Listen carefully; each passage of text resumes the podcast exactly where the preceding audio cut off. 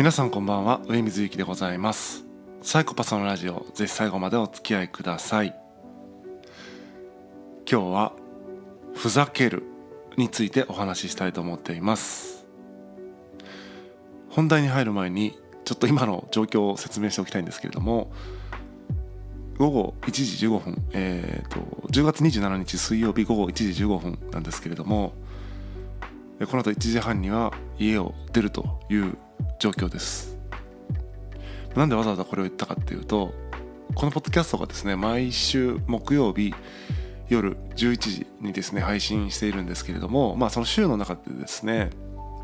まあこのタイミングで撮りますっていつも決めてるわけじゃなくて、気分が乗った時に撮るっていう風にやっている。そして、えっと、気分が乗らないまま木曜日が来てしまって、木曜日の夕方にバタバタ収録するみたいなこととかをざらにやっているわけですけども、今回はですね、このいちじじゅうごふん、まあ、さっき気づいたんですけど、ここで収録しないとこの後木曜日夜じゅういちじまで撮る収録するタイミングがないということに気づいてしまいまして、バタバタこうマイクをセッティングしてですね収録しているという状況です。まあ、すなわちですね、こういうことを話そうみたいな何かね、えっと台本ではないんですけども、こういうことを話そうっていう箇条書きレベルでですね、普段はちょっと、まあ、書いメモってたりするんですけども、今回そのメモがないということで、いつも以上にですね、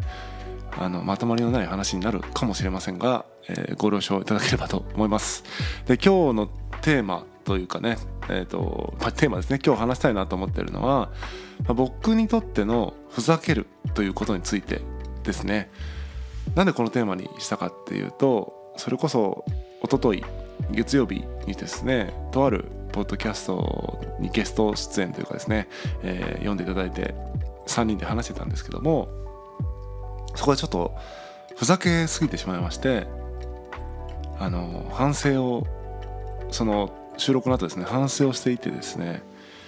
でなんでこう自分はふざけてるんだろうかみたいなことをですね、いろいろとこう内省したことをですね、ツイッターの方にですねいくつかツイートしたので、それを元にですねちょっと喋れればいいかなと思っています。で、まあ、結論から言うと、僕にとってですね、あのふざけるっていうことはですね、あのなんていうのかな、さも意味がありそうなことを、えー、その意味においてこうその意味が機能しなくなるぐらいね、元も子もなくなるような状態にしてさらすことをですね、僕にとってふざけるというふうに、えー、認識しております。っていうか、まあ、僕がふざける時っていうのはそういうふうにしてふざけてるっていうことが多いですね。ちょっと前後しますけども、そもそもふざけるって辞書的にはどういう意味があるのかってことで大辞林で調べたんですけども、えー、いち、えー、冗談を言ったりおどけたことをしたりする。に、子供などが浮かれて騒ぎ回る。さん、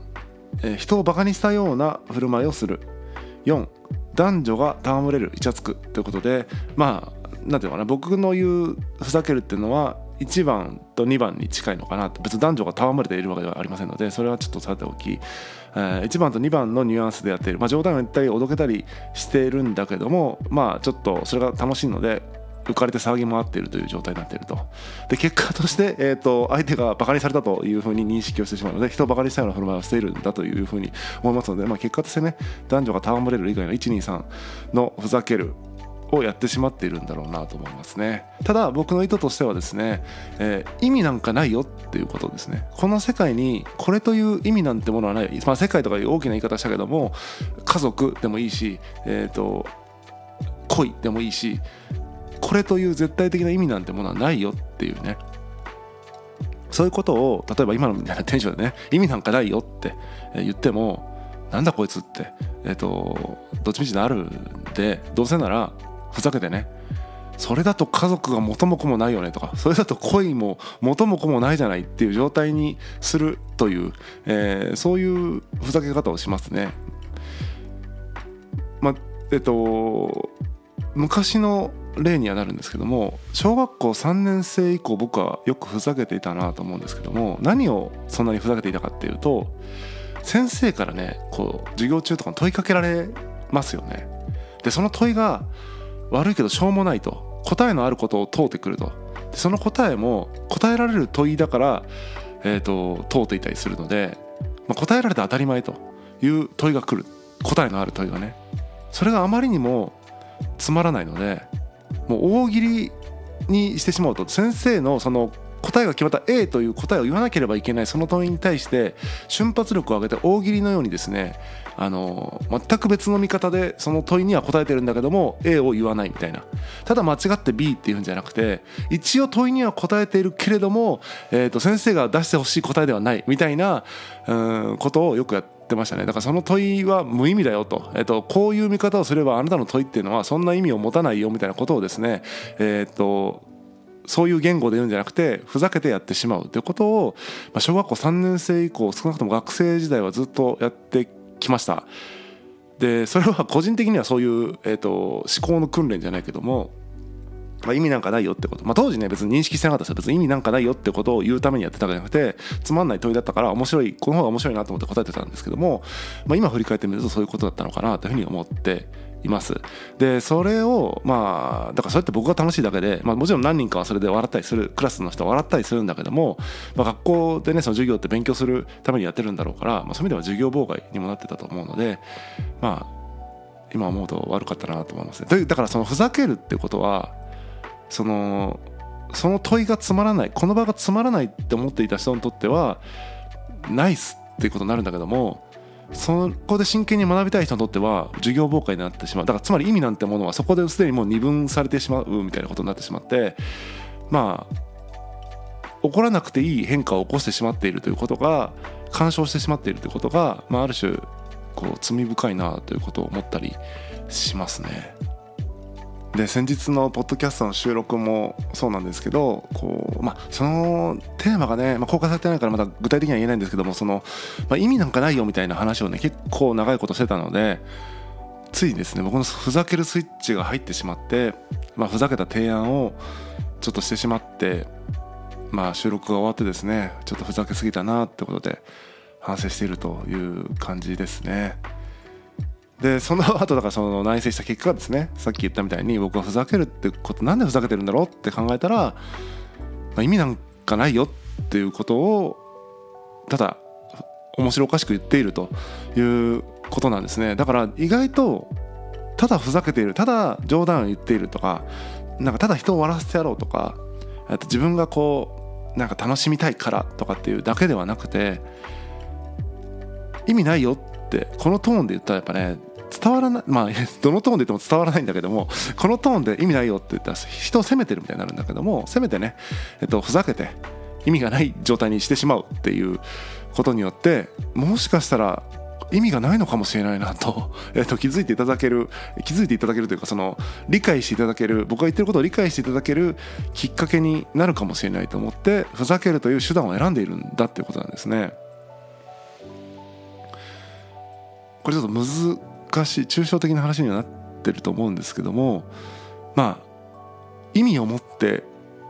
意味がないよと言いながらも、僕自身はそのふざけるということに実はいろんな意味を持ってふざけているんだということをですね、あの知っていただけると、僕がふざけてるた時にですね、不用意にこう傷つく必要もないというか、不用意にバカにされてるとかって思わなくていいんじゃないかなと思いますので、まあ、このポッドキャストを聞いてくださっている方ぐらいはですね、えっと、僕がふざけた時に悪気がないというか、えー、別にふざ、えっと、バカにしてるわけではないと、意味がないと、これという意味なんてないんだよっていう割と哲学的なことを、えー、意味ないよっていう言葉を使わずにふざけるという形で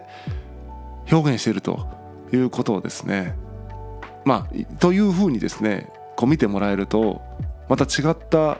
見え方をするんじゃないかという、えー、ことです。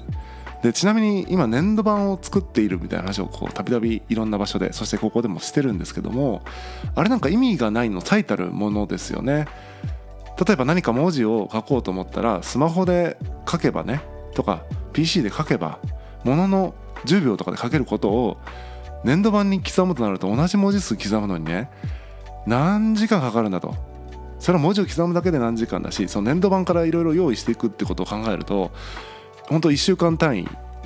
の, その作業があるわけですね。もののじゅうびょうで刻める文字をいっしゅうかんかけて刻む、しかも粘土板に刻む、意味なんかないですよね。意味なんかないけども、そこに意味を見出していく、これは実はですね、現代の誰もが、えー、やっていかなければならないことなんじゃないかというふうに僕は思ってるんですね。まあ、やっていかなくてもいいけど、与えられた意味がたくさんありすぎて、この世界にはその与えられた意味をこう継ぎはぎして、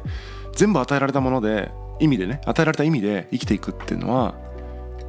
やっぱり自分にはフィットしないじゃないかと。だからどこか違和感を感じながら生きていくことになってしまう。意味を与えられるだけの存在ではなくて、僕たちというのはやっぱり意味を作ることができる、意味を見出すことができると思いますので、この強固なですね、意味まみれの世界の中で与えられた意味だけで生きていこうとすると、自分で意味を創出する力みたいなのがどんどん失われていくと僕は思っているんですね。えー、だから別に与えられた意味が悪いと言いたいわけではなくて、それがフィットしないこともあるし、違和感ってありますよね。その違和感に対して違った角度からものを見てみると、違った意味付けをしてみると、あ、なんだかフィットするかもなとか、えー、いうことが、あのー、あったりなかったりするんじゃないかというふうに思うわけです。で、そのためにもそのためにもというか、えーと、そういうことを再解釈するには、意味ガチガチのものを再解釈するって結構レベル高いと僕は思っていて、意味なさそうなものに意味を見出す方が自由度が高いから、その意味の再解釈の練習としては、まあ、面白いんじゃないかなと思ったりしますね。だから僕がやる粘土板みたいな、別に粘土板をやり作りましょうって話じゃないけども、なんか意味なさそうなことをやって、そこにどういう意味を見出すかっていうこう営みというか、そういったことを生活の中に取り入れていくと、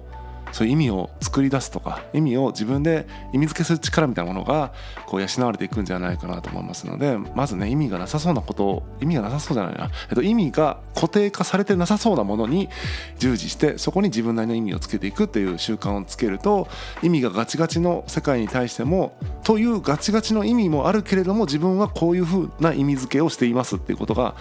えー、高度なことができてくると思うので、えー、いいんじゃないかなと思ってます。で、なんか全然違う話になっちゃいましたけども、えっと、その本題としてはですね、ふざけ僕はなんでふざけてるかっていう話でしたね。えっと、こういうことになりますね。あのメモがないとこういうことになるんですけども、えー、で僕はそのガチガチの意味にとらわれているような場面、そしてそれが停滞感を生んでいたり、うん、広がりが出ないような場面において、ふざけることによってその意味が元も子もない状態にする、元も子もない状態にしてさらすことによって、また次の、えーと、意味の再解釈ができやすい状態になる。そのためにふざけているということをですねとこれだけ話してみて思いましたけども、全く伝わらないだろうなと思いながら、えー、と説明してみたんですけど、ちょっと難しいなと改めて思いました。とはいえですね、えー、と取り直す時間もないので、もう今回はこれで、えー、といこうかなと思います。えー、とまたね、機会があればもう少し分かりやすく説明できればなと思います。本日は以上です。またお会いしましょう。さようなら。